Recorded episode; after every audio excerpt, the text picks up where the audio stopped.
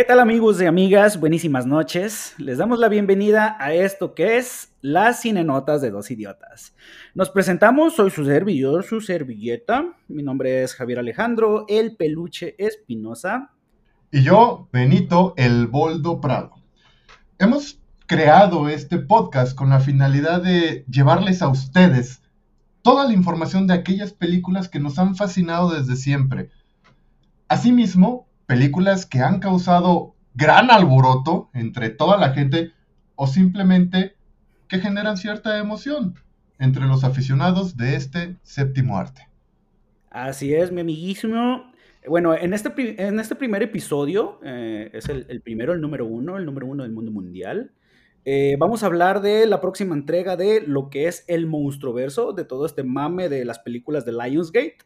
Eh, que todos sabemos que la próxima película es el preludio de la changuiza, que es eh, Kong versus, Godzilla. ¿Va a ganar Godzilla? No, ni madre, güey, no, no, no, no, no.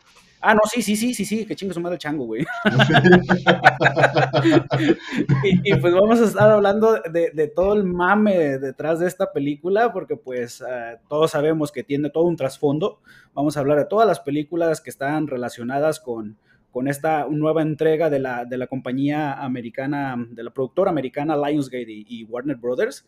Y, pero no solamente ahí, no, no, no va a acabar ahí, vamos a estar hablando de, de toda la historia, todo el background de, de, todas las películas, de dónde se origina la historia de Godzilla, la historia de, del pinche Shango mamado, cosas así. Este, y pues bueno, vamos a empezar desde el principio, les vamos a platicar un poquito de, la sinopsis, de toda la historia, de todos los detallitos de, las películas que nos ha entregado la productora americana por, por mano de Lionsgate, de Warner Brothers y de estudios Toho japoneses, porque sabemos que estos cabrones son un poquito eh, celosos, tuvieron sus, sus problemitas ahí los japoneses con los americanos, dijeron, sí, güey, te vamos a dejar hacer tus películas, eh, versión americana, pero nosotros te vamos a estar eh, por ahí eh, dando apoyo, te vamos a estar supervisando, porque cabrón, hiciste una cagazón con la última película de Godzilla que hiciste. Y pues bueno, vamos a hablar primeramente, obviamente de manera cronológica, eh, cómo está toda la historia de las películas que nos ha entregado eh, la producción americana.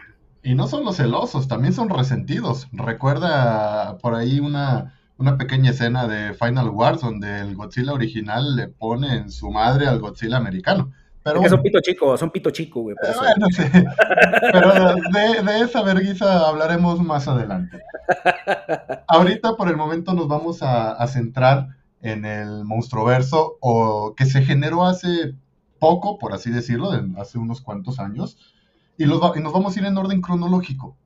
Pero, si ustedes piensan que la, que la primera película de la que vamos a hablar es la de Godzilla del 2014, porque fue la primera que se hizo, pues ¿qué creen? Están mal, porque por el orden cronológico nosotros nos vamos a remontar primero a la película de Kong, Isla Calavera, debido a esto a que los eventos de dicha película transcurren en el año de 1974. Ahora, ¿de qué va Kong, Isla Calavera? Después de la guerra de Vietnam, un grupo de científicos exploran el desconocido territorio de una isla del Pacífico, aventurándose en los dominios del gran, poderoso dios Kong, y deben de como toda película de acción, se pierden en una isla y tienen que encontrar la manera de poder salir de ese lugar. Es como si la raza más fresa se fuera a meter al barrio, güey. Ándale, algo así. Vamos a ver qué hay aquí, güey. Aquí, aquí, debe haber lío, aquí debe haber, a ver qué chingadazos. Como cuando te enamoras de una morra en la secundaria y tienes que ir a los barrios de donde ni Dios te protege. Algo así. No, no, qué culero, sí me ha pasado, güey. ya sé, ya sé. A mí la, la mamá no te deja pasar. Llegas tú bien chingón con la morra de, oh, ya, ya voy, ya voy a coger, güey, ya voy a coger. Llegas, a ver, pues me despides ahí al muchachito. Buenas noches, mijo. Y verga, te cierran la puerta, güey.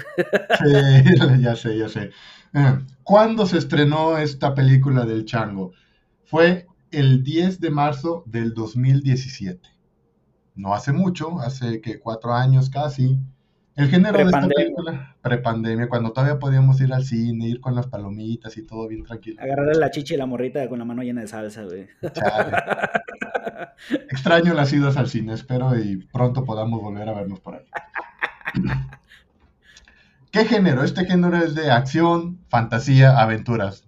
Fácil, no puede ser una película real porque no creo que exista un changote de ese tamaño del pinche Kong. El director que hizo esta película fue Jordan Bob Roberts, director muy bueno, que la verdad hizo un trabajo magnífico. En cuanto al reparto, la verdad, se lucieron. Yo siempre he dicho, si hay una película donde sale Samuel L. Jackson, es éxito total. Un gran actor, ha hecho muchas películas.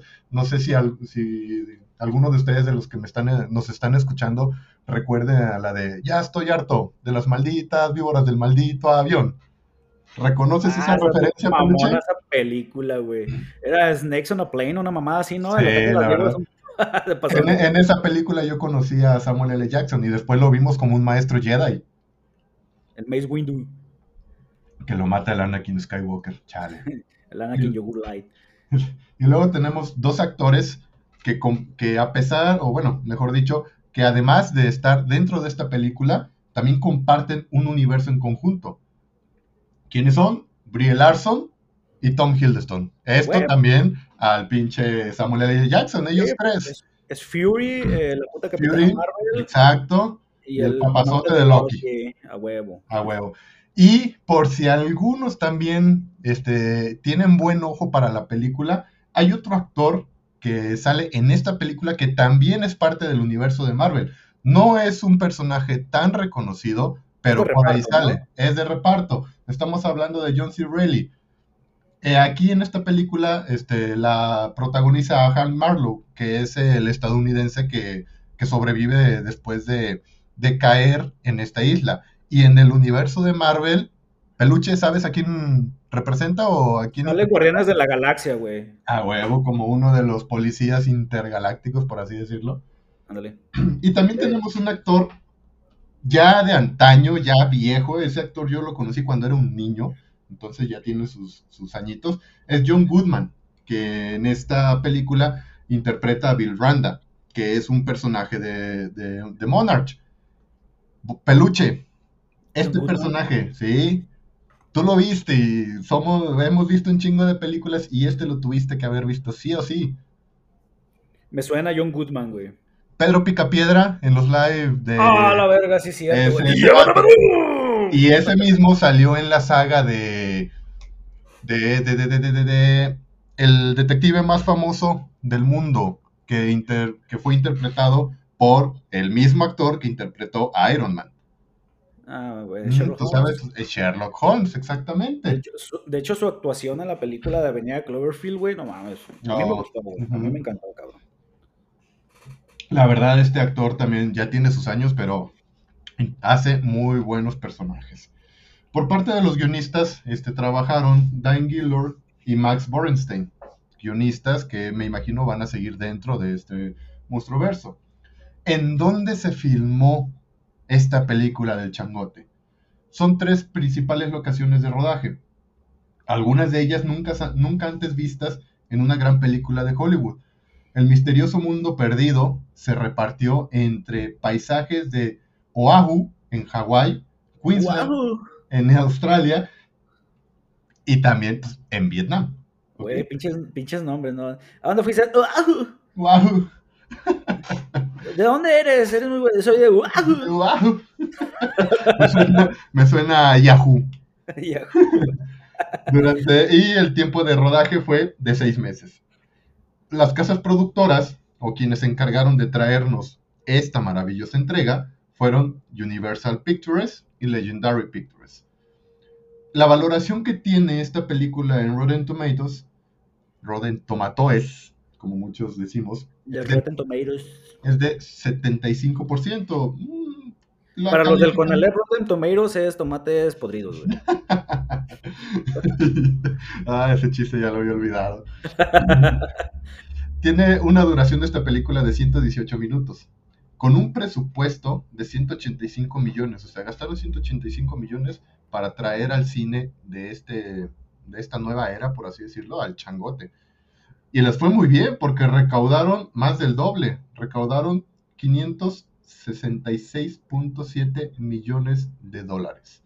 Para comprarle otra puta isla a ese cabrón, güey. Sí, para, para sacar, no sé, sacarle la novia a King Kong. O sea, ganaron un buen. Y entre esos 566.7 ahí van nuestros 45 pesitos de entrada al cine. A huevo.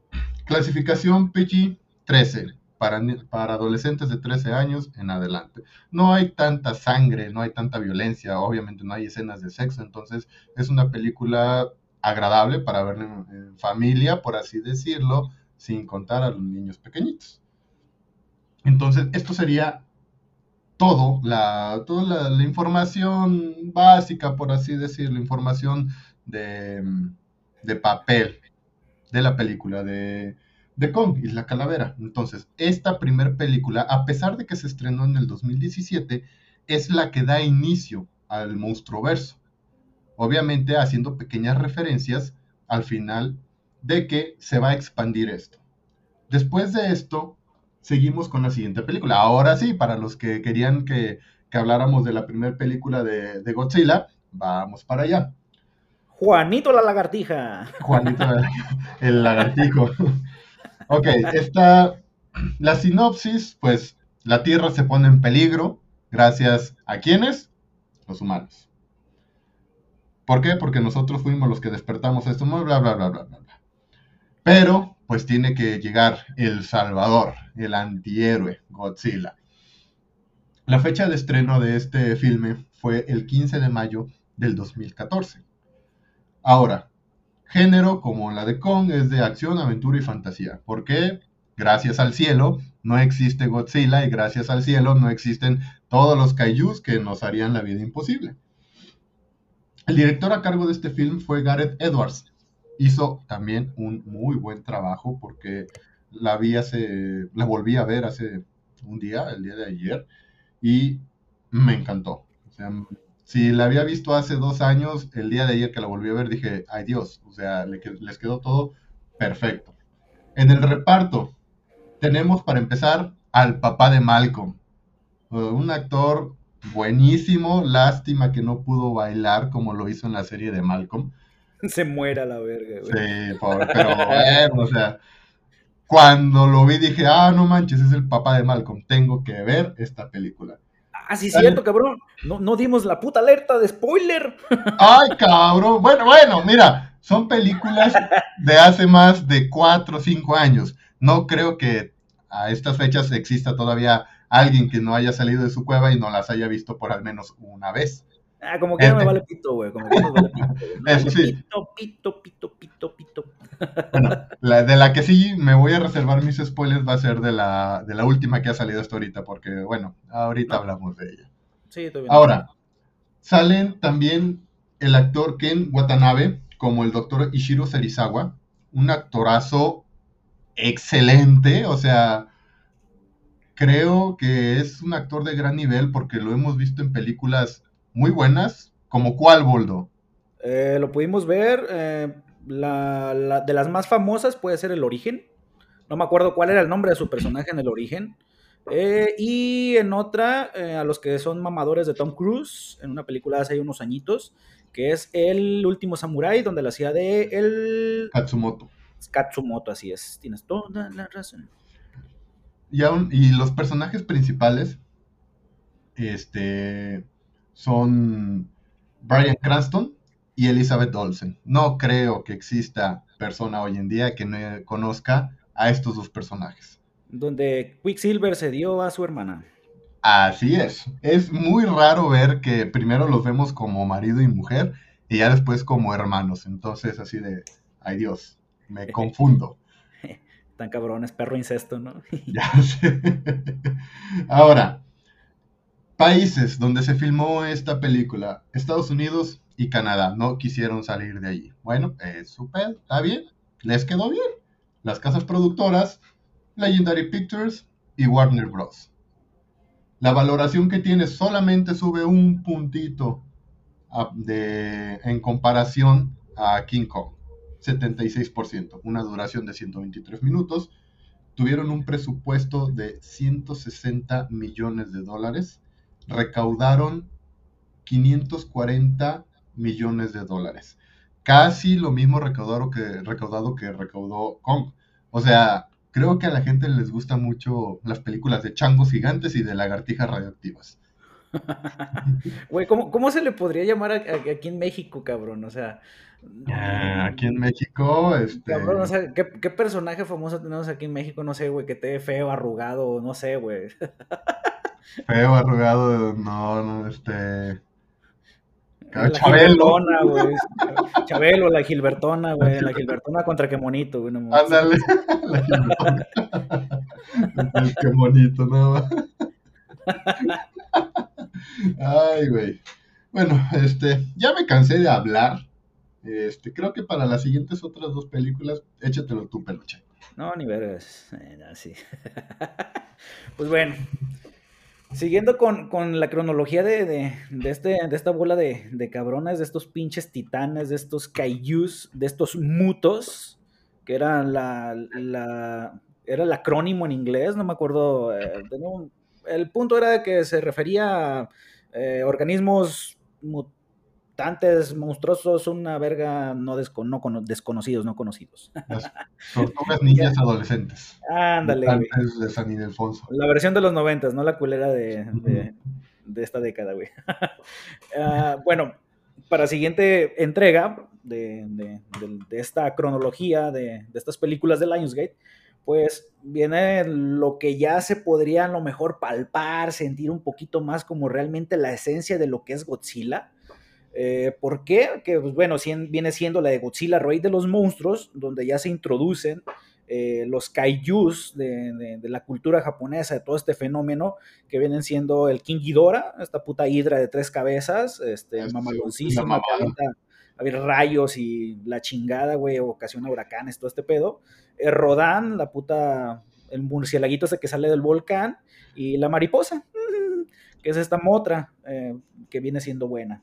Es la nalguita de Godzilla. Ándale, la nalguita de Godzilla. Eh, de hecho, esta aparición apenas se dio, eh, hablando un poquito así, no tanto de la sinopsis, sino dando como un datito, de que en, las en la primera película, que es la de Godzilla, la productora americana prácticamente se sacó del bolsillo a los mutos que salen en la película, porque todavía no existía la, la adquisición de los derechos por parte de Estudios Toho hasta a partir del éxito que tuvieron esas dos películas, que fue la de Godzilla y la de Kong la Isla Calavera, dijeron, güey, pues sí, es redituable, hay lana aquí, vamos a darles un parito, venga, ahí les libramos otros tres cabroncitos para que se den la madre.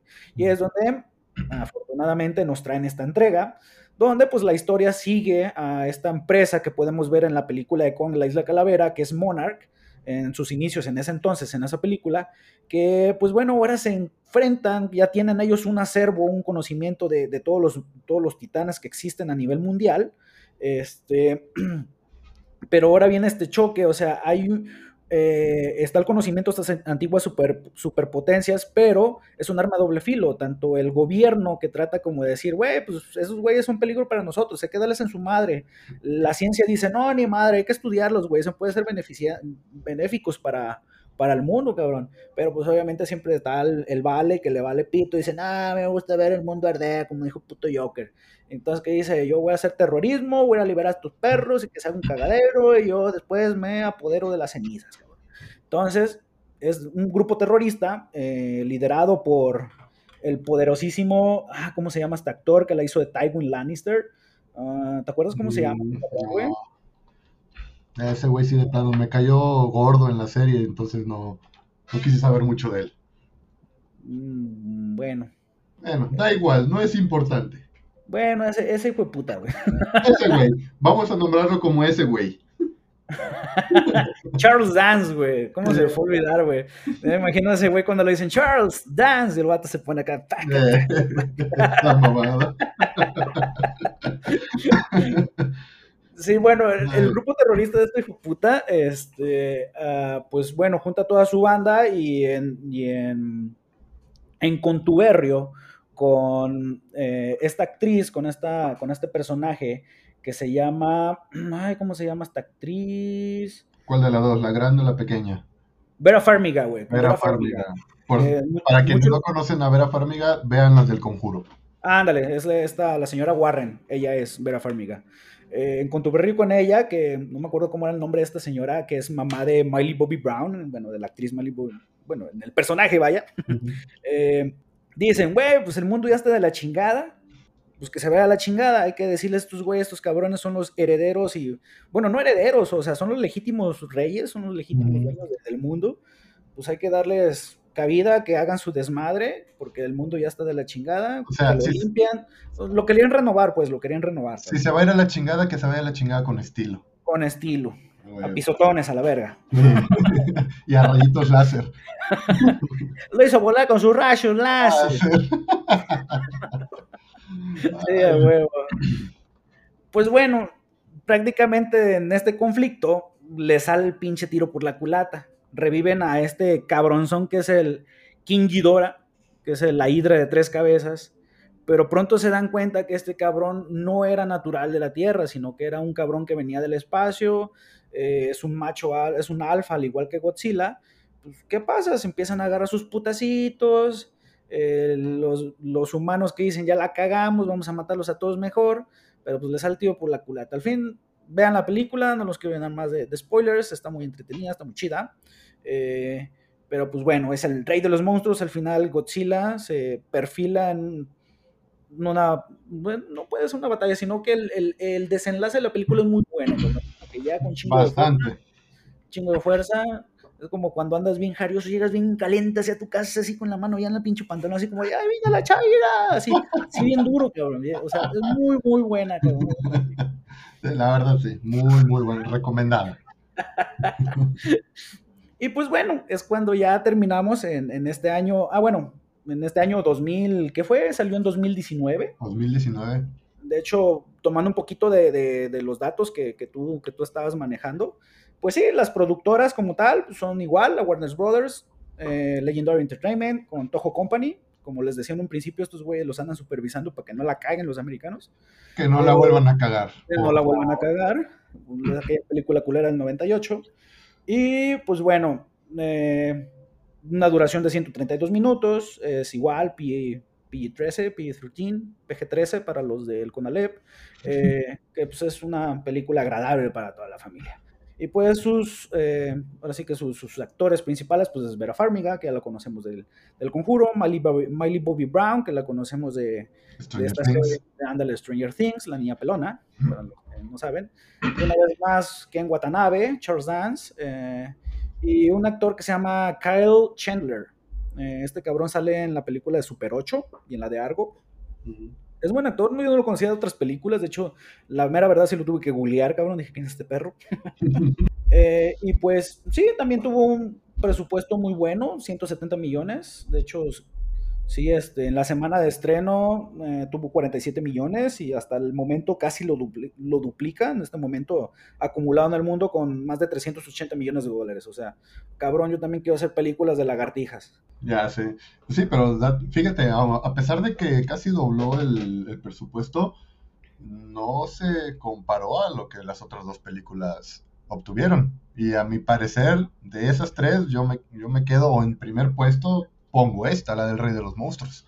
Sí, porque de hecho fue muy criticada la primera de Godzilla, porque realmente no vemos acción hasta casi la mitad de la película, cabrón. La gente así, yo quiero ver a la puta lagartija. Pero, pues, pero bueno, eh, sabrán, serán sus pinches estrategias de mercado o sus decisiones corporativas, pero bueno, es lo que nos entregan y pues ni modo. Y es donde ya al final de esta película, ah, en los créditos, se abre la puerta, si ustedes les gusta ver los créditos o son la gente huevona, ah, ya se acabó, ya me voy.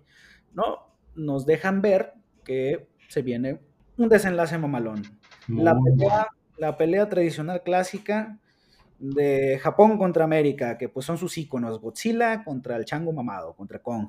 Y pues es la película que se viene para este 31 de marzo, me parece.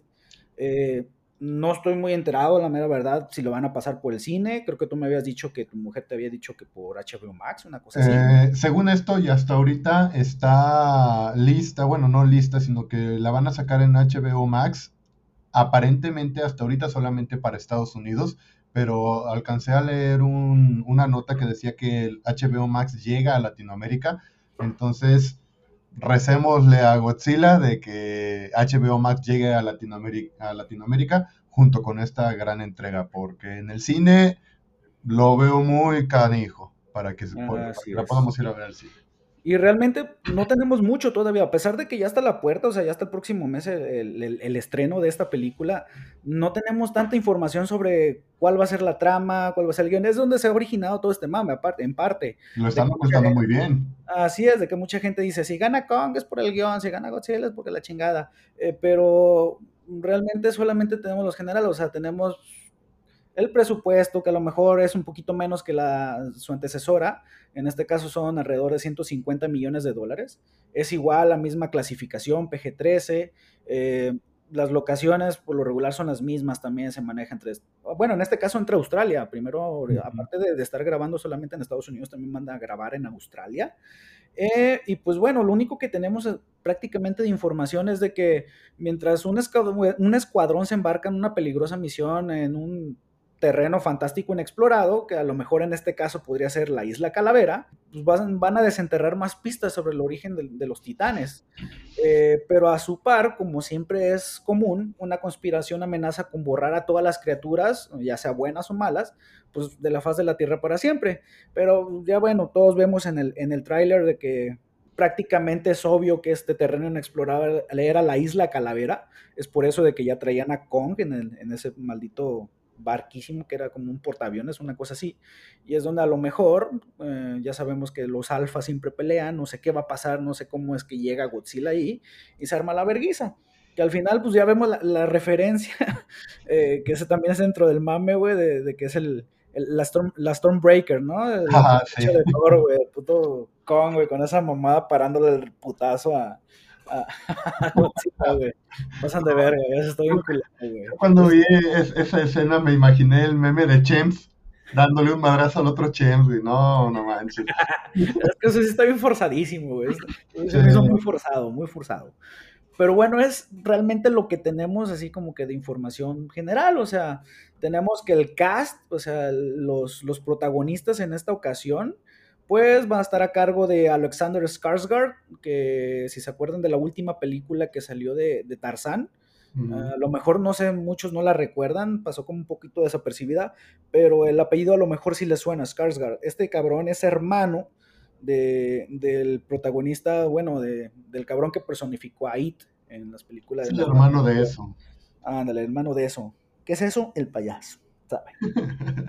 Nuevamente está Miley Bobby Brown, eh, en, este momento, bueno, en esta siguiente entrega, se integran dos actores mexicanos, que uno en mi parecer es muy bueno, que ha tenido buenas películas en Estados Unidos, que es Demian Bichir, y otra que nada más la ponen ahí porque es bonita, que es Eiza González, que es más bisturí que nada. La neta. De eh, todas las películas en las que he visto, como, no sé, Bloodshot o en esta película de Alita, nada más la ponen así como que de relleno. Para mí, a mi parecer es de relleno, no tiene como que mucha cosa que aportar. Esperemos en esta ocasión sea la diferencia. Y también Lance, Lance, Reddick. Eh, a lo mejor este chico no lo conocen, bueno, este señor, eh, para los que vieron John Wick, el papazote de Keanu Reeves, es el señor que atiende el hotel, el negrito pelón, el pinche cabeza de... Cabeza de rodilla. No, no lo quise decir, pero... pero alguien tenía que decirlo. Sí, güey, gracias, gracias. Ahora, ¿de dónde sale todo este pinche mame?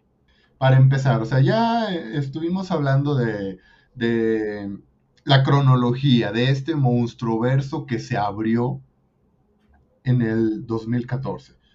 Pero ahora, muchos de ustedes a lo mejor no saben quién es Godzilla, de dónde nació, o sea, quiénes son sus papás, lo mandaron a, a la Tierra como fue Superman, ¿cómo? ¿Qué onda? ¿Qué? Bueno, aquí les... Gilbertona. Gilbertona. Gilbertona la lagartona. Ah, no. Bien, Godzilla, o eh, su nombre como lo conocen en Japón, Gojira, nace en 1954 con el estreno de una famosa película de él mismo que se llama Godzilla, Japón bajo el terror del monstruo. Los creadores fueron los estudios Toho, quienes han ido supervisando muy bien a las productoras de acá de Estados Unidos para que no la caguen. Según estudios Toho, dicen que crearon a este personaje después del lanzamiento de las bombas de Hiroshima y Nagasaki. Muchos sabemos que este evento histórico tuvo muchas repercusiones, eh, impactó fuertemente a este país. Entonces, en ese momento, Japón estaba pasando por un momento muy malo, estaban bien agüitados y Estudios Tojos dicen, bueno, este, vamos a, hacer algo, tenemos que hacer algo para que el ánimo de, las personas se levante.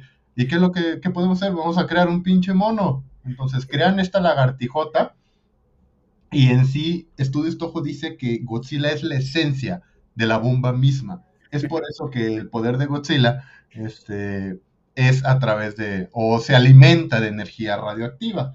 El nombre de Gojira, o Godzilla, como lo conocemos acá, surge de la unión de dos palabras. Gorila y chico. No, no, no. Yoshi y Jay. Por si nos estás escuchando, querida amiga, te mandamos un gran saludo, pero sinceramente nunca vamos a olvidar eso. ¿Cómo? Entonces, Yoshi, ¿qué significa pito y chico? No, no, yo no dije eso. Yo no dije eso. Bien.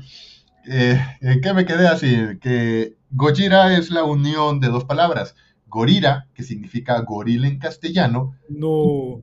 Y Kujira, que significa ballena.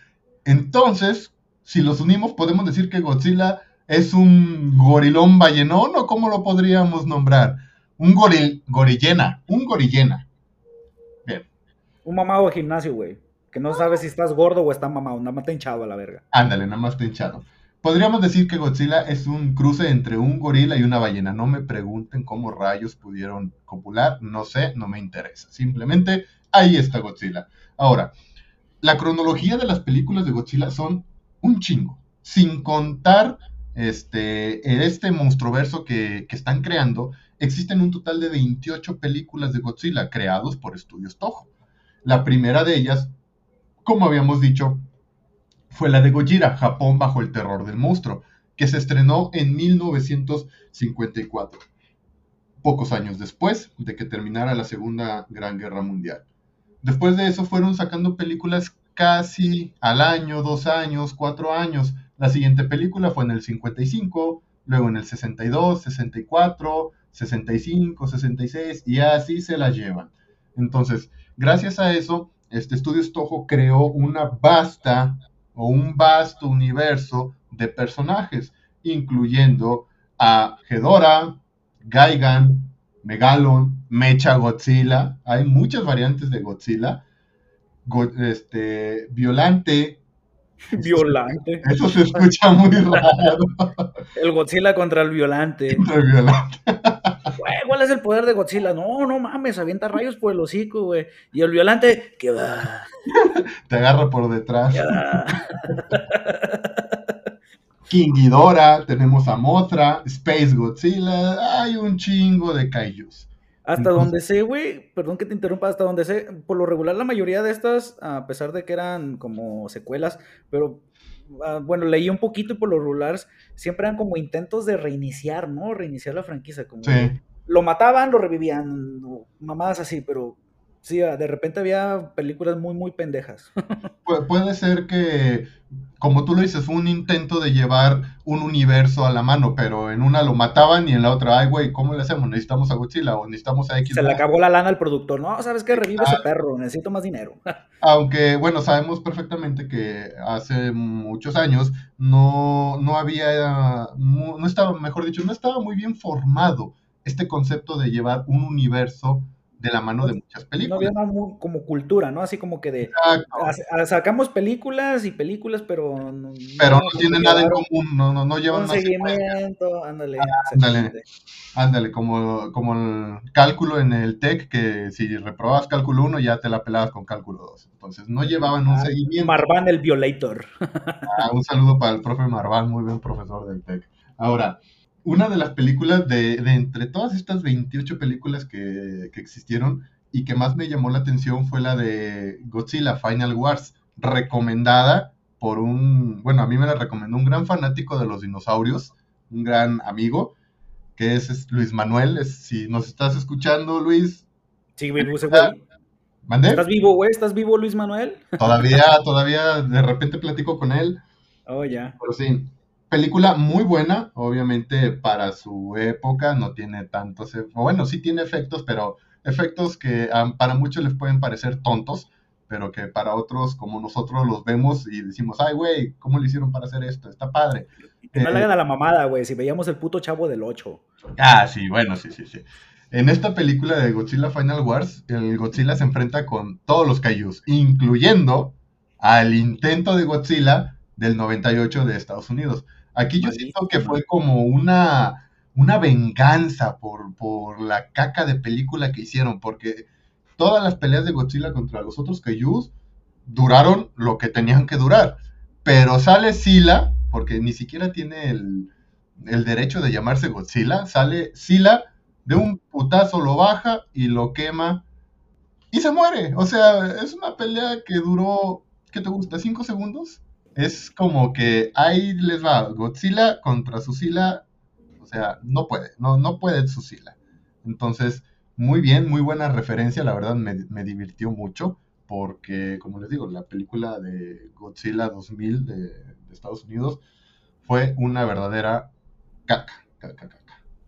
Entonces, quién rayos, ya, bueno, o mejor dicho, ya vimos quién es Godzilla, cuáles son sus orígenes y todas las películas que ha representado antes de este monstruo verso. Ahora, ¿quién es Kong? Yo soy Kong. Eh, bueno, sí, la net si te parece. Kong.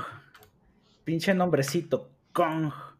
Creo que viene de, algo sobre la relación como el Congo, o una cosa así. Congo, sí, ¿verdad? Ajá, el Kong. Pero bueno, ¿quién es este güey? O sea, todos están fascinados por este cabrón que, bueno, en esta última película de, The Lionsgate, tuvo muy chingona, sí, tuvo muy buenos efectos, pero realmente de, dónde viene, güey, o sea, ¿cuál es, el, cuál es el background, o sea, ¿a quién se le ocurrió que un pinche chango mamado de más de 30 metros, no, mucho más, cabrón, 50, 200 metros, está grandísimo el vato. Eh, ¿A quién se le ocurrió esta mamada? Pues bueno, todo empezó hace muchos años, hace un chingamadral de años, ni siquiera en este milenio, ni siquiera en este, en este siglo. Por allá por los años de, de, 1894, ah, nació en Jacksonville, Florida, un cabroncito llamado Marian C. Cooper. Ese cabrón pues, tuvo una infancia, una adolescencia pues normal, pero empezó como que a brillar, así como decir, miren cabrones, aquí estoy a partir de los 20 años, ¿no? A los 20 años se comienza su carrera militar. Eh, de hecho, como un dato curioso, se dice que estuvo en las brigadas que persiguieron a Villa en 1916. Mm. Imagínate este cabrón a, medio desierto ahí de Chihuahua, eh, haciendo unos pinches dibujitos. No, pues ahorita vamos a agarrar a este hijo de puta. Pasa en su avioneta, Pancho, hijos de su perra madre, me la pela. no, no, pues de militar no la armó, vámonos a la verga. Se regresó, güey, se regresó para Estados Unidos, pero no, no quedó como conforme, o sea, pues no serví para agarrar un mexa, pues a lo mejor la podemos hacer chingona al otro lado del mundo. Entonces, ¿qué es lo que hace? Se enrola otra vez en el ejército y combate en la Primera Guerra Mundial, desempeñándose como piloto. Pero tampoco era bueno para eso. Se la peló a Villa y se la peló a los rusos, que lo tiraron en el 1920 y lo, tuvieron en un campo de concentración. Pero este cabrón era bueno para escapar. Ahí sí, ahí sí era una meraliana. Se escapa en ese mismo año y se regresa, cabrón, a Estados Unidos. Entonces ya en el año de 1921 se da cuenta que no la arma para los balazos, también pendejillo. Dice, pues a lo mejor sirve mejor para escribir letritas, pendejaditas, y se mete como periodista a un periódico muy famoso allá de Estados Unidos que es el New York Times. Y este trabajo pues, le valió mucho, o sea, le fue bien, cabrón, o sea, no, no sirvió para, para la milicia, pero le fue bien para el periodismo y esto lo ayudó a recorrer el mundo, donde en tantos de sus viajes conoce a un cabrón que se, llama, se llamaba Douglas Burden, quien era un experto en los dragones de Komodo. Entonces se dice que este güey fue de gran inspiración para, para crear King Kong, porque ahí te va, o sea, nada que ver un puto un dragón de Komodo con un, con un gorila. Eh, sirvió de inspiración porque aparte de, de estos viajes que hacía, eh, también llegó a visitar ciertas zonas del Congo, en África, todo este pedo, y le gustaron, llegó a ver los gorilas. En ese entonces, en esos años, en los 20, en América era como que una fascinación los animales grandes, desconocidos. Para ellos a lo mejor un gorila, no sé, güey, nos triplican, cuatriplican el tamaño, o sea, son mucho más grandes que un humano promedio.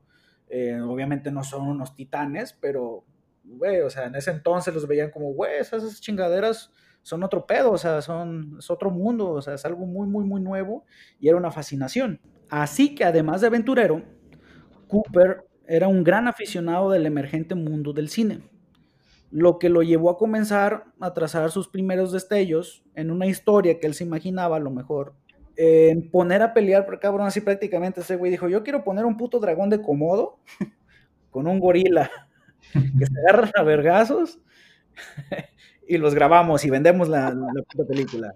Ok, ahora, ¿quién crees que ganaría? O sea, pero en la vida real, un gorila contra un dragón de comodo.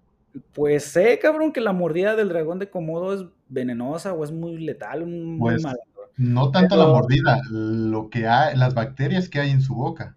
No, pero pues siento que el gorila a lo mejor lo jala de la cola, lo avienta y ya chingó su madre. Aunque pues los dragones de Komodo están grandecitos. Este, o sea, la verdad no sé. Mira, tú cómprate un gorila y yo me compro un dragón de Komodo y los ponemos a luchar. Y los ponemos a que se verguen. Nos se van a dar la vuelta y nos van a madrear a nosotros. no, y, y créeme, casi lo logran, güey, casi lo logran. De hecho, este Cooper con su amiguito lograron llevar un, un espécimen vivo de dragón de Komodo.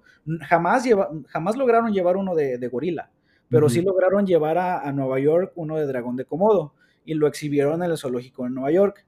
Pero pues obviamente no era su hábitat, no sé, le faltaban cuidados y se murió al poco tiempo. Este hecho fue lo que terminó de inspirar a Cooper en decir, pues bueno, voy a mejor crearme algo fantasioso, como es muy difícil, es muy caro, y realmente sería imposible traer dos especímenes de, gorila y de dragón a ponerlos a pelear, pues vamos a imaginarnos algo, algo fantasioso, ¿no?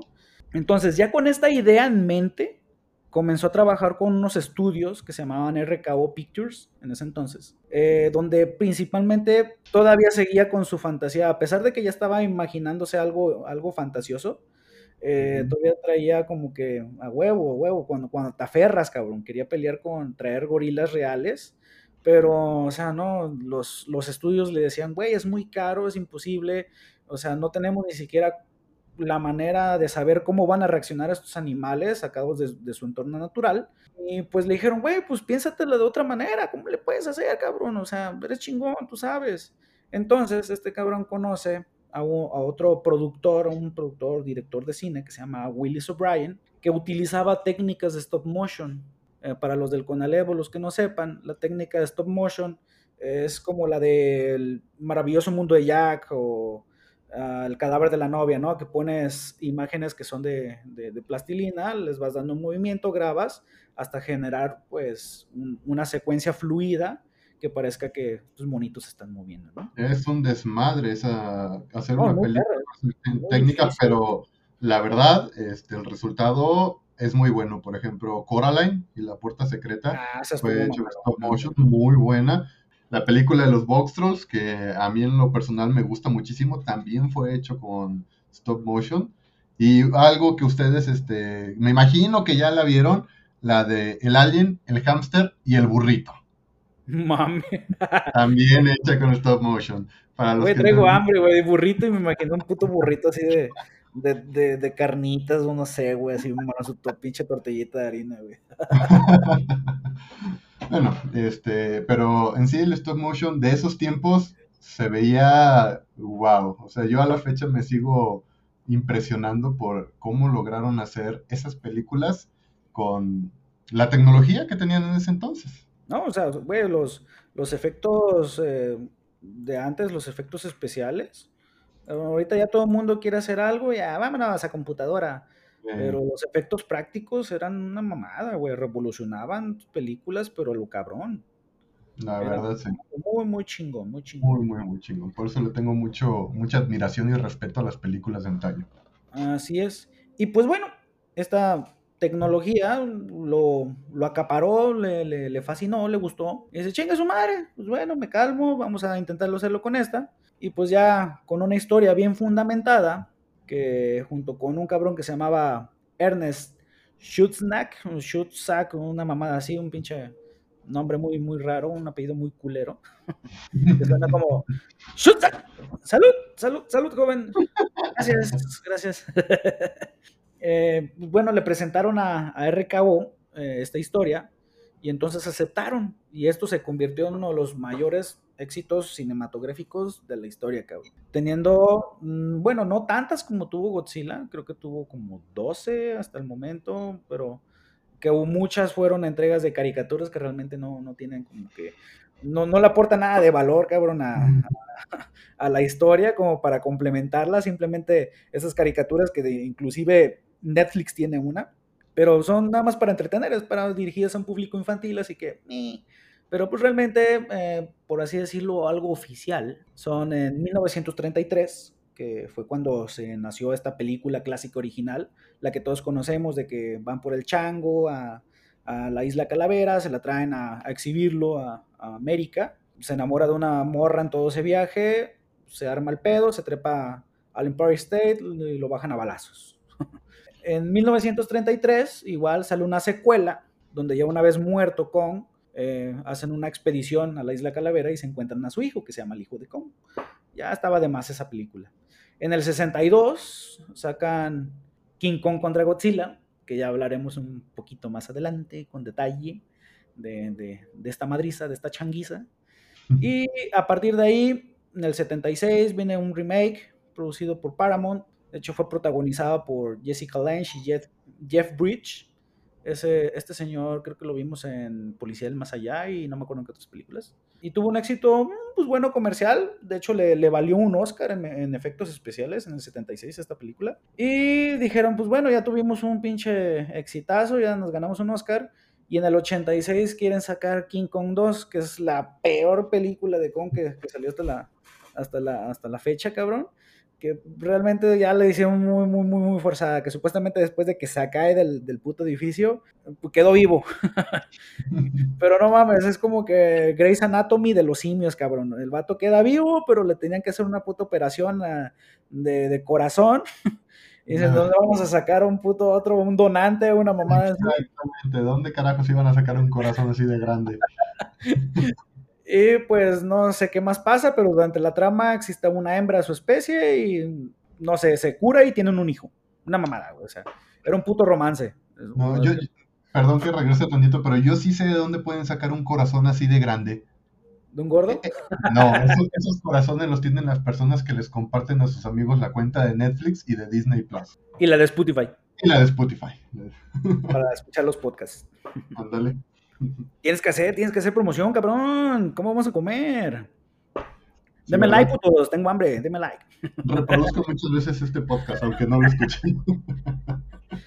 Pero no son putos, los queremos, los queremos. Los queremos mucho. Bueno, no, sí son putos. Y también los queremos. Sí.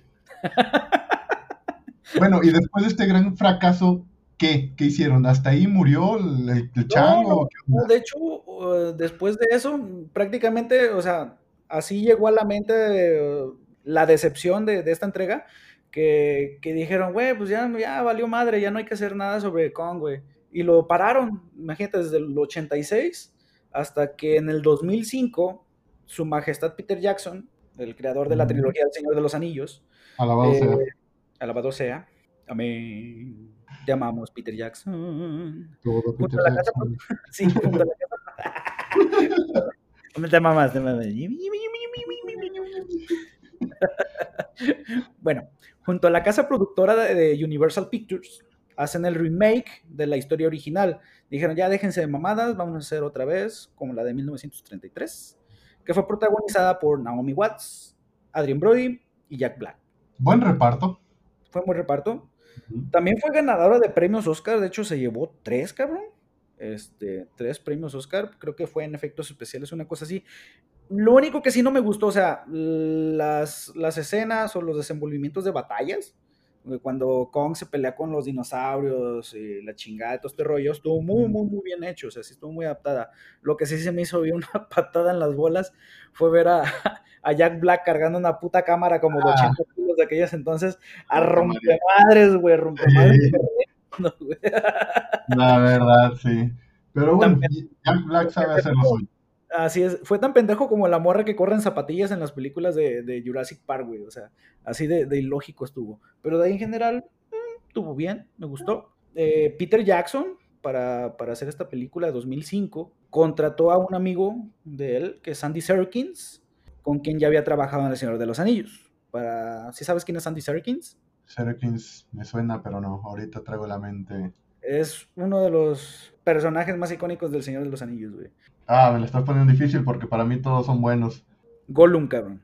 Ya. Es Gollum. Andy Serkins, ese, este actor, es muy característico en hacer este tipo de, de papeles donde tiene que hacer uso de trajes llenos de bolitas para captura de movimiento. Y en ese entonces, que había hecho al poderoso Gollum, hizo a Kong. Así entonces, Gollum es King Kong. Ah, es evolucionó el güey. DJ evolucionó. Desde, y después... de lampiño a pasar a ser un chango bien peludo grandote. Así es. De hecho, él es el mismo que hizo a Caesar en las nuevas películas de El planeta de los simios. Ah, muy buena trilogía, por cierto. Sí, sí. Muy, muy, muy, muy, muy, muy, muy, muy buena. Después de esto, ya desde 2005, fue un buen éxito. Dijeron, pues ya, hay que darle calma, no hay que forzar las cosas. Pues ya, se viene en 2017 otra vez eh, Kong, la isla Calavera, de la que hablamos hace un rato. Pero este es un reinicio totalmente nuevo, o sea, fue un reinicio de la historia, pero para hacerla encajar prácticamente en el monstruo verso que hizo Warner y Lionsgate. Y ya en el 2021, bueno, en este año, en marzo, se viene la changuiza, pues es el preludio de la changuiza, donde vamos a ver quién es el que gana. Ahorita les vamos a platicar, ya les dijimos que hubo una película en el 62, que no es la primera vez que se agarran a chingadazos. Ok, entonces, ¿qué es lo que se espera de esta adaptación hollywoodense del gran enfrentamiento? Creo que los pequeños ya se divirtieron, es hora de que se diviertan los grandes. ¿Qué, qué, se espera de esto? ¿Quién crees que va a ganar? ¿Se va a detener la pelea en algún momento? ¿Va a venir un personaje, un kaiju inesperado? ¿Tú qué opinas? Mm, pues mira, de parte de, Hollywood, puta madre, se puede esperar todo, cabrón. Es como ah, dicen muchos, no, pues si gana Kong es por, por el guion. Pero, o sea, no sabemos, así como tú dices, tal vez en la mayoría de las películas americanas, de hecho, ahorita estás haciendo como una gran referencia a, Batman contra Superman de, no mames, mi se llama Marta, uh, uh, uh, no mames, Marta. Ah, la neta. Sí. Y sí, o sea, se pueden unir para a lo mejor chingar a un enemigo común, a lo mejor puede que revivan a Guidora, puede que revivan a otro, güey, y venga a darse los chingadazos y se terminan como amiguis, ¿no? Pero créeme, realmente, o sea, está esa expectativa de saber cuál es el desarrollo real de, la trama, porque no sabemos cómo la va a adaptar eh, Lionsgate para, para su entrega, pero yo me atrevo a pensar, o sea, en un principio me imaginaba una mamada, güey, como, no sé, pero siento como que Kong es como cuando tú estabas en la primaria de chiquito y llegaba el, el, el morrito nuevo al salón, ¿no? Que era la puta fascinación, el morrito mamado, y tú eras el cabrón popular y pues no mames, te hacía sombra lo desgraciado, ¿no? Y, y, llegaba pues prácticamente ya al punto de conflicto cuando se empezaban a tirar mierda.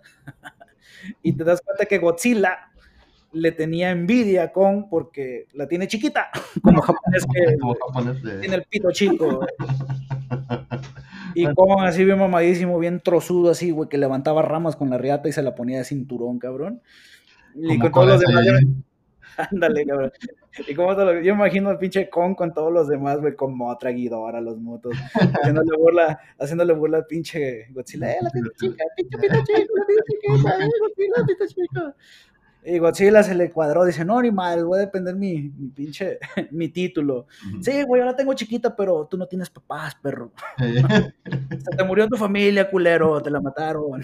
Ah, y mira, perro, me limpia los dientes con sus pinches costillas. y se chupa los dientes, ¿no? Es que hay, hay mucho, mucho mame de esto, porque he, platicado con, personas, he platicado con amigos, he platicado con mi esposa, de que quién se va a madrear a quién. Muchos, muchas personas me dicen, no, pues es que Godzilla. ¿Por qué? Porque es muy poderoso y Kong se lo madrearon este, de volada en su película. Bueno, puede ser que sí, pero hay cosas que no hemos visto de Kong. Como tú lo dijiste hace un momento, es un reinicio total del personaje. Entonces puede que tenga un poder oculto, puede que tenga mayor resistencia, mayor fuerza, no sé, porque si hubiéramos visto, eh, no sé, por el pito. ¿Vale? por el pito, güey. Ay, qué sucia. Telaraña, güey. Ahí, Hay, hay, demasiada incógnita sobre si va a ganar este Gojira o si va a ganar Kong. Entonces, tenemos que esperar a ver esta película. Pero desde, mi punto de vista, yo siento que la pelea en algún momento se va a detener para que no gane ninguno de los dos. Ah, no sé. A lo mejor estoy mal, a lo mejor Godzilla le parte su madre a Kong, a lo mejor Kong le parte su madre a Godzilla. Tendremos que esperar a ver qué sucede. O a lo mejor terminan siendo novios, no sé, cuando están las cosas ahorita. sí, o a lo, sí, o a lo mejor este, el, Kong le dice a Godzilla, save Marta, y ya de ahí se hace un desmadre, como el que dijiste hace rato. Ya sé, cabrón. ¿Y, ¿Y, qué crees? Es que mucha gente tiene como preferencia por Kong, aunque no sepan ni puta de, de la historia, pero pues güey, tú lo ves de lado así como que de, ah, es el changuito, es agradable, se ve curioso, eh, es más simpático, ¿no? De, pues, le ves la cara de malhumorado, malhumorado y de, testículo arrugado a este puto Godzilla, cabrón. Entonces, no, no, ese güey tiene cara de Que pues sí, o sea, en realidad Godzilla inició como un villano, güey, pues es un, es un villano a los ojos de los humanos. Antihéroe. Es un antihéroe, sí, prácticamente, como Hulk. Pero Hulk, pero arrugado. Hulk Smash. Ándale. y pues sí, es, el, es como que, ¿qué se espera de esta adaptación? Esperemos que sea algo bueno, algo interesante, porque mm, estoy casi seguro que si tiene un buen éxito, una buena recepción esta película, no creo que hasta ahí lo quiera dejar Lionsgate, lo va a querer seguir exprimiendo, o sea, tanto batalló para obtener los, los, derechos de, de, los demás, de los más kaijus, de los más titanes por parte de Estudios Toho, como para decir, me pierdo esta oportunidad y ya no le sigo. Podemos hablar entonces, ya con esta espera, platicarles un poquito de que pues no es la primera vez que estos dos muchachotes se agarran sus cositas. Grandes kaijus. La vez que se agarraron a madrazos por primera vez, oh, lo recuerdo. Fue en el verano del 62. Yo andaba fumando mota en mi Volkswagen. yo, yo andaba en Rusia escalando unas montañas. Con Batman. la primera vez que se agarran a madrazos estos dos güeyes fue en el 62, con la película de Kong contra Godzilla, obviamente. Pero bueno, en ese entonces, o sea, el enfrentar a este grande de América contra este grande de Japón, producida por Japón, se esperaba que le dieran toda la ventaja a Godzilla. Estuve viendo hace poco la pelea de ese de estos dos grandes titanes, de estos dos grandes kaijus, y la verdad, bueno, si lo veo con ojos de, de persona del 2021, me dio mucha risa, mucha, mucha risa. Sí, cabrón, que, está el pinche Godzilla como abuelita, ¿no? Abuelita con él, ¡que te coman las putas verduras, cabrón! Y me un puto árbol por la garganta de otro perro. La primera vez que se ven a la cara estos dos grandes kaijus, me recordó mucho las veces que discuto con mi esposa. Yo soy Kong y mi esposa es Godzilla. Llega el Kong diciéndole, oye, ¿qué pedo? Échame lonche, planchame la ropa. Y Godzilla le dice, ¿sabes qué? A mí me la pelas. Le avienta un rayito láser y el, y el Kong se queda así de, ay, güey, este vato lanza rayos por la boca, se da la media vuelta y se va. O sea, fue todo, fue, fue el, primer enfrentamiento. Y lo que más me dio, me dio curiosidad, me, dio mucha risa es que, ¿cómo festeja Godzilla? Alza las manitas y se pega en la panza. Y así le hace, ¡uh!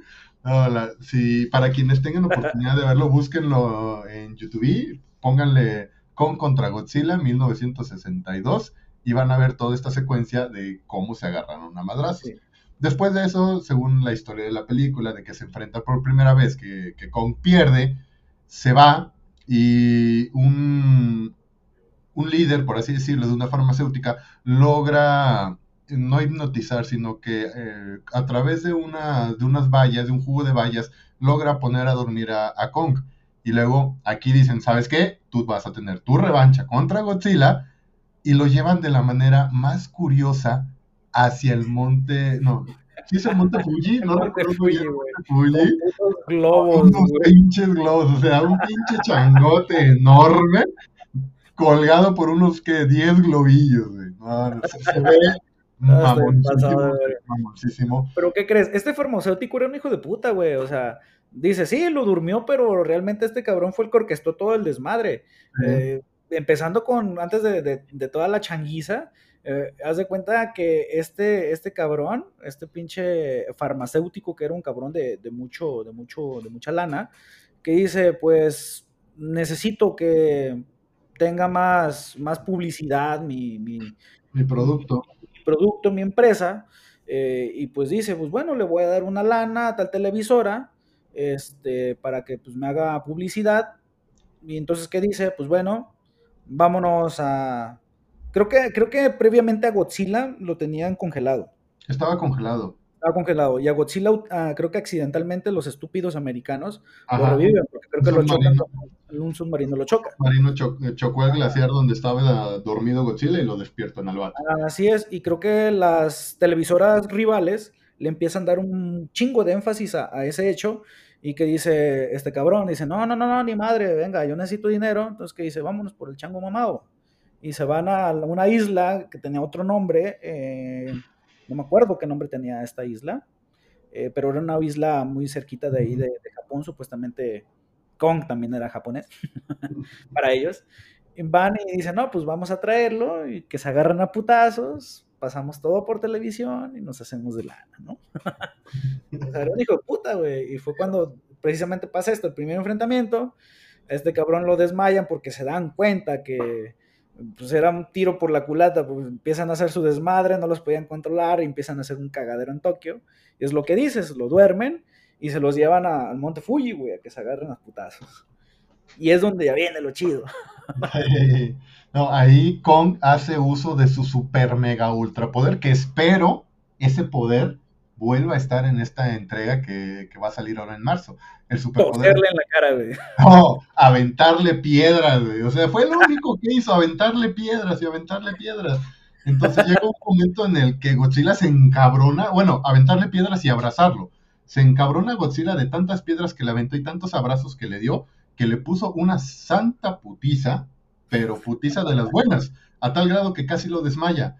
Pero ojo, aquí es donde entra el poder del guion.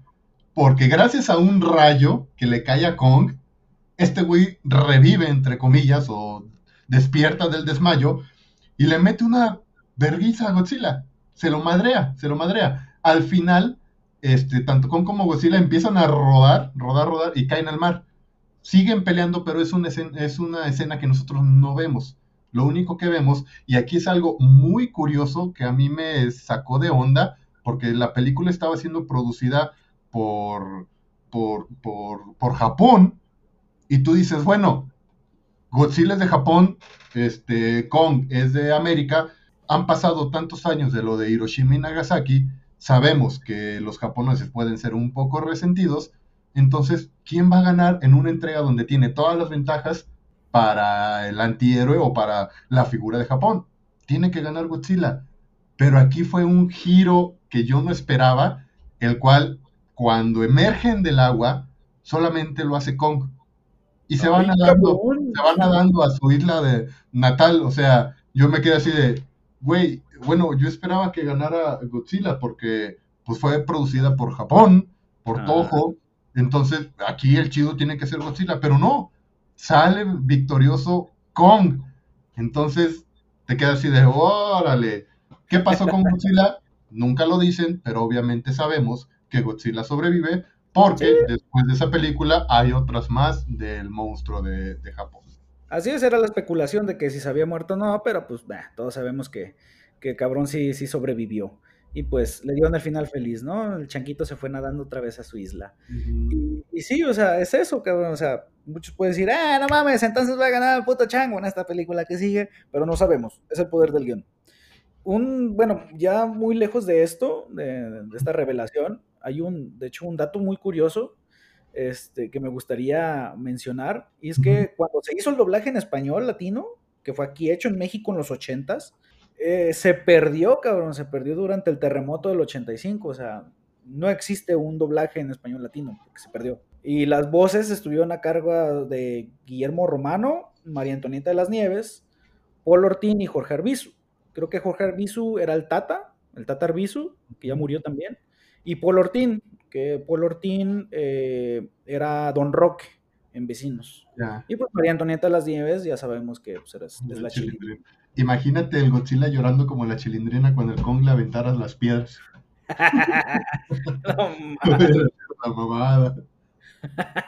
no, no, no, no, hay que hacer porque no creo que me salga, el chillido. no, a mí tampoco. Necesitamos una voz más chillona para eso.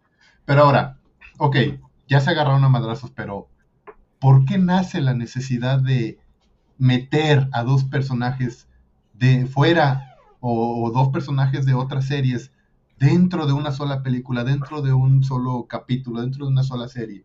Esto se remonta, bueno, o al menos yo sé que, o conozco el crossover más viejo, que es el de Frankenstein contra el hombre lobo, película que, se, que salió en 1942, cuando el hombre lobo en su desespero por encontrar una cura para su maldición, va a buscar al doctor Frankenstein, pero se encuentra con la sorpresa de que el doctor Frankenstein ha sido asesinado por el monstruo que él mismo creó y se encuentran con un chingo de pueblerinos. Ya sabes que en esa época, si ven un monstruo, lo primero que tienen que hacer es agarrar su, antorcha y, e ir a corretear. Esos güeyes todo quieren quemar, ¿no? A lo que le tengo miedo. No mames, le tengo miedo, quémalo. Sí. Entonces, pero yo, pensé que el primer crossover era Chabelo contra los monstruos. ah, bueno. Ah, hay que ver fechas, hay que ver fechas. Entonces, este, estos crossovers. Pues por eso, güey, Chabelo tiene milenios, güey. Bueno, sí, pero los monstruos no. bueno, bueno. estos crossovers, o sea, están desde hace mucho tiempo, no son, no nacieron a partir de los Avengers, no nacieron a partir de Batman contra Superman, no nacieron a partir de, ahorita lo de Kong. Tienen demasiado tiempo ya en, la industria del cine, en la industria de, la, de las series de televisión, pero hasta hace poco fue cuando estos crossovers hicieron un boom. ¿Por qué? Porque anteriormente, o sea, nosotros éramos fanáticos tanto de personajes buenos como de personajes malos y siempre decíamos, oye, ¿y si se agarran a madrazos Depredador y este Alien, ¿quién ganaría? O si se agarran a madrazos Freddy contra Jason, ¿o qué pasaría si los Power Rangers se encontraran con las tortugas ninjas adolescentes? O sea, ¿qué pasaría? Porque, y estas pequeñas referencias, o sea, las hicieron. Hay películas de Depredador contra Alien, hay películas de Freddy contra Jason, está el crossover de los Power Rangers con, las tortugas ninjas, de Batman y las tortugas ninjas, hay un crossover entre los mismos Power Rangers. O sea, hubo unos capítulos donde... Ah, se estuvo con madre. Estuvo, estuvo, bien chido. Pero si te das cuenta, eh, los crossovers de esos tiempos solamente eran, los juntamos y ya, no pasa nada. Si hacemos una siguiente película de, eh, de Depredador, en ningún momento mencionamos que esto pasó. Si hay una siguiente película de Alien, o sea, no pasó, no lo mencionan. Entonces, ¿qué significa esto? ¿O qué, qué pensaban muchas personas cuando no se mencionaban? Que la película se hizo, pero no tiene nada que ver con lo que estás viendo ahora. Entonces, esos, esos casos, esos crossovers, pues se hacían nada más para, para darle un... ¿ah? a mí me hace como que más como para hacerle ganar dinero a la productora, güey. Exacto, porque, por ejemplo, mira, vamos a tomar el ejemplo de Alien y Depredador, dos personajes que muchos de nosotros conocemos, que hemos visto todas sus sagas y que somos fanáticos, pero puede que exista, por ejemplo, un ejemplo, yo soy súper fanático de Depredador y a mí me caga Alien, entonces yo voy a ir a ver todas las películas de Depredador, pero no voy a ver ninguna película de Alien. Entonces los güeyes del cine dicen, ah, bueno, entonces vamos a juntar estos dos vatos.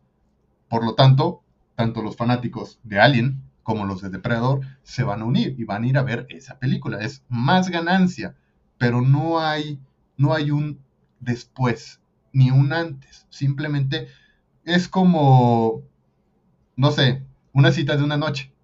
Sí. Vas, haces lo que tienes que hacer, te vas y al otro día no pasó nada. No, no hay nada, o sea, ya no hay un después. Entonces, antes así era, antes no había la necesidad de, crear un universo en el cual sí tenían algo que ver las acciones que hacías antes con lo que va a pasar en el futuro. Entonces, para ti, ¿cuál es el punto de quiebre en el cual un crossover se vuelve importante para, para futuras entregas o para cosas del pasado. ¿Tú qué opinas? Mm, pues sí, o sea, en esa parte, pues sí, cabrón, tienes razón, porque ahorita me estaba, me estaba acordando de la película de, es otro crossover de, de Freddy contra Jason, y pues sí, al final de la película, alerta spoiler, se, se, deja muy evidente de que pues el que sale del agua, que también es otra pelea que termina en el agua, sale Jason con la cabeza cercenada de Freddy, pero Freddy al final hacen una toma así, un primer plano a su, a su, primerísimo primer plano a su cara, y, pues abre el ojito y guiña, y así como que dejando la entreduda de que pues ninguno, o sea, los dos cabrones son unos putos inmortales y jamás van a morir, o sea, se pueden dar en la madre, pero, o sea, y es eso, o sea, es solamente llevar el entretenimiento, mm, resolver la duda de quién ganaría, quién contra quién, y San se acabó, o sea, es lo que te digo, prácticamente para las productoras es como que eh, resolverles un capricho a los espectadores, decirles ahí les va por su pregunta y páguenme por resolverle la pregunta. Pues sí. Eh, pues sí, prácticamente pues es eso. Y pues ya sabemos que desde el todo el mame, todo el fenómeno, cabrón, que se, que se originó desde, desde todas las películas de Marvel, empezando por Iron Man en 2005, creo que sí, fue en 2005, pues se desencadenan toda esta idea que más que idea fue, se dieron cuenta que era una manera muy, muy efectiva de, de hacer dinero sin quemarse tanto el coco en generar historias de origen o historias muy nuevas, no sé, Cabrón, o sea, ya sabes que tienes un background, sabes que tienes la historia de Godzilla, nada más la vas maquillando, le metes otro cabrón, vas haciendo otras cosas, y puta, ya tienes un, universo. Pero no todos tienen, no todos tienen éxito, o sea, a Marvel le ha funcionado. Sabemos que a, DC medianamente, cabrón, andan tambaleando. Pero han salido otros este, intentos de sagas, mm, me quiero acordar ahorita, pues no, no lo tengo, no lo tengo, hijo de su puta madre, aquí en la cabeza. Eh, pero no, no, les no les ha servido pero, o sea, es algo redituable, pero también hay que tener, cabrón, hay que tener un puto talento para poderlo sacar adelante. Por ejemplo, un caso muy, muy importante, las de Alien, las nuevas que, que salieron tienen mucho que ver con las entregas antiguas. Entonces, este, en un momento llegan a hacer mención de los xenomorfos y todo ese rollo, pero ya los están integrando al universo. Porque antes nada fue Alien de la 1 a la tal, y ya, o sea, se crearon su propio universo y hasta allí. Pero luego salieron las demás películas de Alien que inclusive en algunos casos ni siquiera se llamaban Alien. Y dicen, no, que el xenomorfo, no, que esto y que el otro. Y tú, dices, ay, güey, o sea, esto lo vi hace muchos años. el gordomorfo. Entonces, es un intento de, de, de, traer lo viejo a este nuevo universo que la verdad estas nuevas películas de Alien sí me gustaron y me hubiera gustado que se hubieran expandido un poco más, porque vimos al calamardo hermoso y todo ese rollo, o sea, fue genial. Sí, estuvo muy chingón, güey. Al, actor que, que, da vida a Magneto, papazote, este, y, pero hasta ahí se quedó.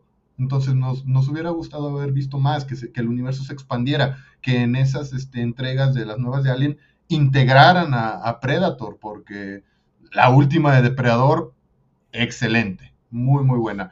Quienes no la han visto, recomendada al 100, la última película de Depredador. Es donde pelea contra el depredador con esteroides, ¿no? Anda el pinche depredador bien mamadote, el güey. Muy, muy buenas. Entonces, este, como tú lo dices, yo, desde mi punto de vista personal, yo considero también que el punto de quiebre fue el momento en el que Marvel decide crear este universo enorme de muchas películas que en cada una de ellas van dando un pequeño guiño hacia otras películas o hacia otras cosas que están pasando eh, simultáneamente. Y es en Avengers en donde todos esos eventos se juntan. Y luego te quedas súper picado sobre qué va a pasar después. Entonces comienzas a ver las siguientes películas y todo, y todo, y todo, y todo, y todo. Y dices, ay, güey, ahora todo tiene sentido. Entonces ya sabemos que este personaje anda buscando esto y que esto se encuentra aquí y que esto lo vimos en la otra película. Ahorita, con la última película que sacó Marvel, la de Endgame, todos se quedaron así de, ay, güey, una película muy buena también. Y después dicen, bueno, según esto ya derrotamos o ya derrotaron al villano más grande. ¿Qué va a suceder después? Pues bueno, están comenzando a través de WandaVision más cosas. Ahora, siento que a raíz de esto van a venir mejores cosas, mejores, este, no sé cómo lo puedo decir, van a implementar, van a intentar, este, no copiar, van a intentar hacer lo que Marvel hizo y a ver si les, si les pegó, por ejemplo, lo, el caso de DC Comics, que ahí la lleva. Sí, pues es que es ahí donde está, donde está el varo, güey, o sea, es el intento de réplica, cabrón, de, hacer. Bueno, Tratas de replicar la fórmula. espero y les quede bien. Ahora, ya sabemos que los crossovers ahora son importantes, ya no nada más es te, agarras a madrazos con tal persona y listo. Ahora ya es parte de un gran universo. Y este, este nuevo universo, este nuevo monstruo verso, tiene ya su siguiente gran enfrentamiento, que es Gojira contra King Kong. La pregunta del milenio o la pregunta de este año. La película se estrena el mes que viene. ¿Dónde la podemos ver? Pues yo sentadito en mi casa, chingando una caguama. Estaría bien, pero bueno, el estreno está programado para el 26 o el 31 de marzo, dependiendo de en dónde te encuentres. Creo que el 26 de marzo es para España y el 31 es para acá, para Latinoamérica. Sí. Según esto... Es el pedo, ¿no? Es el pedo del coronavirus. Ese es, ese es el detalle. Que si todo estuviera bien, se estrena en cines y se acabó. Pero ahora este, lamentablemente por la situación en la que está viviendo todo el mundo, muchas empresas han llegado a su quiebre, han llegado a declararse, ay, disculpen, que me entró el sentimiento, en bancarrota. y esperemos que los cines no sea el caso. Hay muchos cines que, que nos han dado tantas, tantas buenas buenos momentos, tantas alegrías, tantas películas que siempre hemos querido ver y ahí está el cine para apoyarnos. Que parece ser que Cinemex quebró, ¿no? A la verga, o sea, creo que supe que tenía un chingo de problemas. Sí. sí, o sea, sí, no mames, qué tristeza, cabrón. Lamentablemente esta información sí me la corroboró una, una gran amiga a la que le tengo mucho cariño y yo le dije, oye, ¿qué onda con esta nota que estoy leyendo? Y me dice, ¿es verdad? Entonces, mm, Cinemex no sabe cómo hacerle y pues ahorita estamos descansando. Bueno, mames, extraño, o sea, se va a extrañar eso, güey, ir a la sala, al asiento hasta atrás, güey. Tú como todo un puto macho alfa, güey, una mano en las palomitas, otra mano en la chichi de tu novia, güey. ya sé. O, no sé si te llegó a tocar en aquellas ocasiones que entrabas y eras la única alma en la sala. No, sí, sí me ha llegado, pues todavía, güey, todavía me ha llegado a pasar. Que a lo mejor es una película. Ah, por ejemplo, con la película de. De hecho, fue este año, no, el año pasado, eh, que era la de. La tercera entrega de Billy Ted, cabrón. Y pues no, no, mucha gente la conocía y éramos poquísimos, contadísimos en la sala, cabrón. Sí, no, a mí me tocó eh, tener esa, esa oportunidad de ser el único en la sala cuando fui a ver la película de Dioses de Egipto. Ya, estaba en medio solito y toda la película para mí fue algo magnífico. Entonces, ¿dónde se va a estrenar? Si la situación mejora y esperemos que mejore para tanto para la salud de todas las personas como para la economía de todas las empresas, se estrena en cines y en HBO Max. Hasta ahorita tentativamente solamente va a llegar en HBO Max para Estados Unidos, pero según una nota que leí, no recuerdo muy bien en dónde, creo que en Facebook, Va No le creas a Facebook, cabrón. No le creas nada a Facebook. una de las reglas. tu madre, pinche Mark Zuckerberg. Una de las principales reglas que tenemos que saber es que el 90% de lo que ves en internet no es verdad. Entonces, esperemos que HBO Max llegue para Latinoamérica junto con esta gran película para poder deleitarnos la pupila entonces, esténse listos con sus palomitas ahí en su alacenita, con su coquita o con lo que más gusten tomar y al lado de la persona que más quieren. Y si no tienen a una persona, entonces... Una muñeca inflable. O una muñeca inflable o algo. Manuela o Manuel, lo que ustedes quieran. ¿Merece la pena? Sí, totalmente. Yo pienso que sí. ¿Tú qué opinas? Yo siento que sí, güey, sí merece la pena es algo entretenido, no es, no es como digas es una película dominguera, bueno, mi manera de verlo no, es una no va a ser una película dominguera, o sea, va a ser algo bueno que, pues está interesante, han sabido hacer, encaminar bien, bien la, la, trama y la temática de la película, y sí, o sea, yo sí, yo le doy sí. Yo también. Yo, sí, yo voy, yo soy, yo soy Team Godzilla. Chingan su madre los demás. Yo soy Team Lagartija también. ¿Qué espera el espectador? Peluche. Chingue su madre, qué bonito. el qué bonito. yo, yo pienso que el espectador lo que espera es que gane uno de los dos. Punto. Pero, no sé, algo me dice mi, mi sexto sentido, me indica que ninguno de los dos va a ganar. Por algún momento se, va a terminar de amiga. Se van a tener de amiguis y se van a ir de shopping.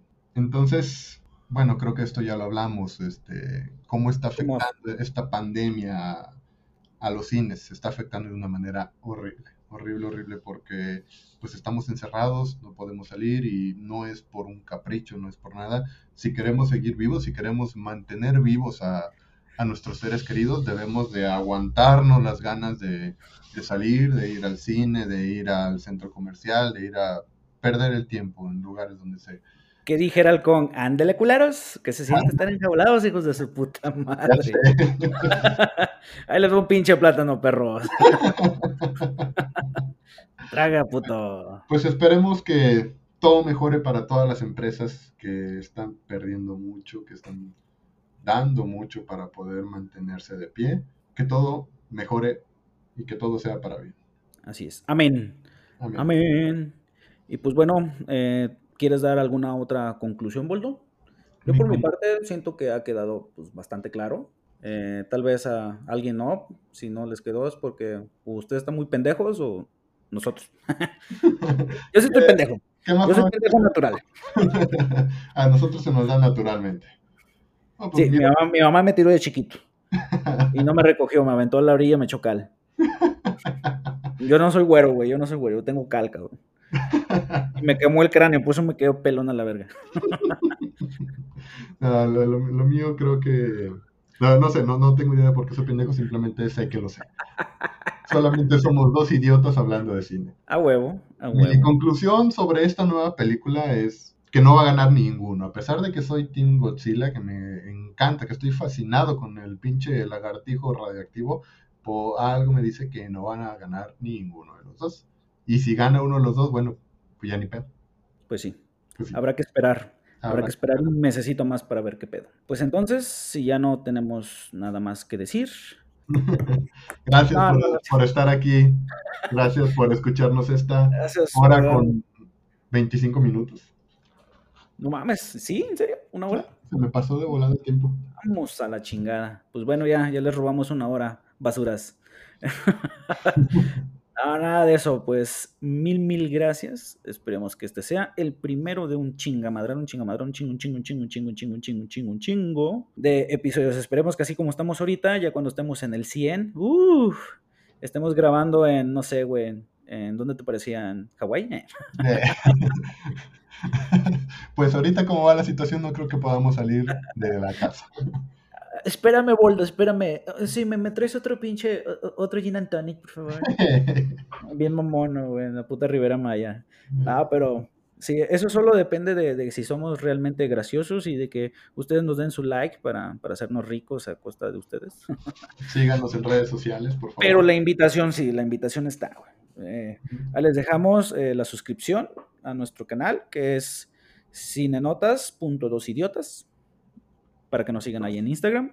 A mí me pueden seguir en Instagram como javier.aesca. Benito no tiene porque es puto. No, no me gustan las redes sociales, pero nada más por esto me voy a crear unas. Así que para los siguientes episodios les voy a pasar las redes sociales para que me vayan siguiendo. Y si no me siguen, pues ni pedo, de todas maneras voy a hacer la pinche red social. Pero recuerden, aquí vamos a estar semanalmente, si Dios quiere, y la pandemia también. Cada semanita les vamos a estar trayendo un episodio más. Tentativamente van a ser los lunes. Si pasa cualquier cosa hasta los martes, porque pues, estoy, estoy pendejo para todo. Yo estoy pendejo como hasta para grabar, como hasta para editar. Así que me da culpa. si se me apaga la computadora, pues ya se la pelaron y hasta el martes. No, lo ideal es los lunes. Los lunes estamos comprometidos, que les vamos a traer eh, una entrega nueva. Eh, vamos a estar. Recuerden, pues, nuevamente, otra vez la invitación a redes sociales, Instagram, recuerden, cinenotas.dosidiotas. Y pues, chiquitines, chiquitinas, cinenotas y cinenotes, nos vemos hasta la próxima. Adiós. ¡Póchale play!